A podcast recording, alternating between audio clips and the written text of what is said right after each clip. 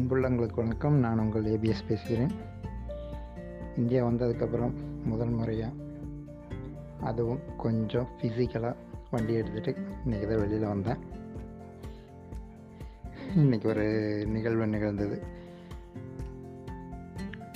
விவசாயம் பண்ணி டெய்லி விவசாயம் பண்ணினேன் வீட்டில் மரங்கள் நட்டுறது செடிகள் பராமரிக்கிறது பூச்செடிகள் அப்புறம் மூலிகை செடிகள் அப்புறம் பழச்ச மரங்கள் எல்லாத்தையுமே பயிரிட்டு ரொம்ப ஒரு நல்ல கார்டன் கொஞ்சம் சுத்தமாக அதில் இறங்கி வேலை செஞ்சங்காட்டி உடலெல்லாம் கொஞ்சம் பிரிஸ்காக நல்லா இருந்தது. அது போக முகத்தோற்றமும் அப்படியே மாற ஆரம்பிச்சது.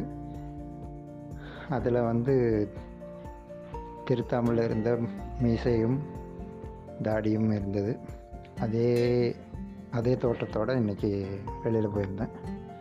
ஒரு வீட்டுக்கு போயிருந்தேன். அவர் வந்து எனக்கு வந்து தலைமை ஆசிரியராக இருந்து ஓய்வு பெற்றவர். ரொம்ப முதிர்ந்த வயது. அவங்க மனைவியும் முதிர்ந்த வயது. அவங்களும் ஆசிரியையாக பணியாற்றி வெளியே வந்தவங்க. அங்கே போய் அவங்க வீட்டில் போய் நின்னேன். அவங்களுக்கு என்னை ரொம்ப பிடிக்கும். ரொம்ப நாளாக கேட்டே இருந்தார். நான் இங்கே இந்தியா வந்து ஒரு எட்டு எட்டு மாதம் ஆச்சு.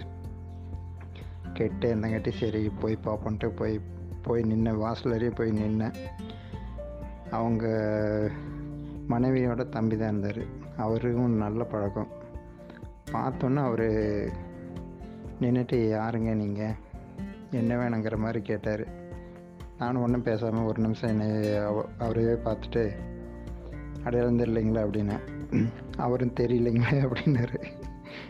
அப்புறம் அங்கேருந்து அந்த தலைமை ஆசிரியர் மனைவி ஓடி வந்தாங்க. வலு ஓடி ஓடி ஓடி அப்படின்னாங்க. அப்புறம்தான் புரிஞ்சது அட இந்த சினிமாவிலெல்லாம் இந்த தாடி மீசை இந்த மருகெல்லாம் வச்சுட்டு வருவாங்களே அடையாளம் தெரியாமல் இருக்குமே. இதெல்லாம் நாம் வச்சு காமெடி பண்ணியிருக்கோமே.